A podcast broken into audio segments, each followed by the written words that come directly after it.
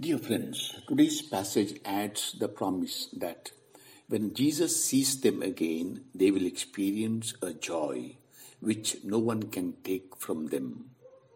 They will no longer need to ask the questions they are asking now. It does not mean that there will not be more suffering in the future. There will be, and some of them will give their lives for their commitment to Jesus and the kingdom. But for those who are close to Jesus, pain and joy are not incompatible. Saint Joseph and Mary, our mother, grant us the joy which is everlasting.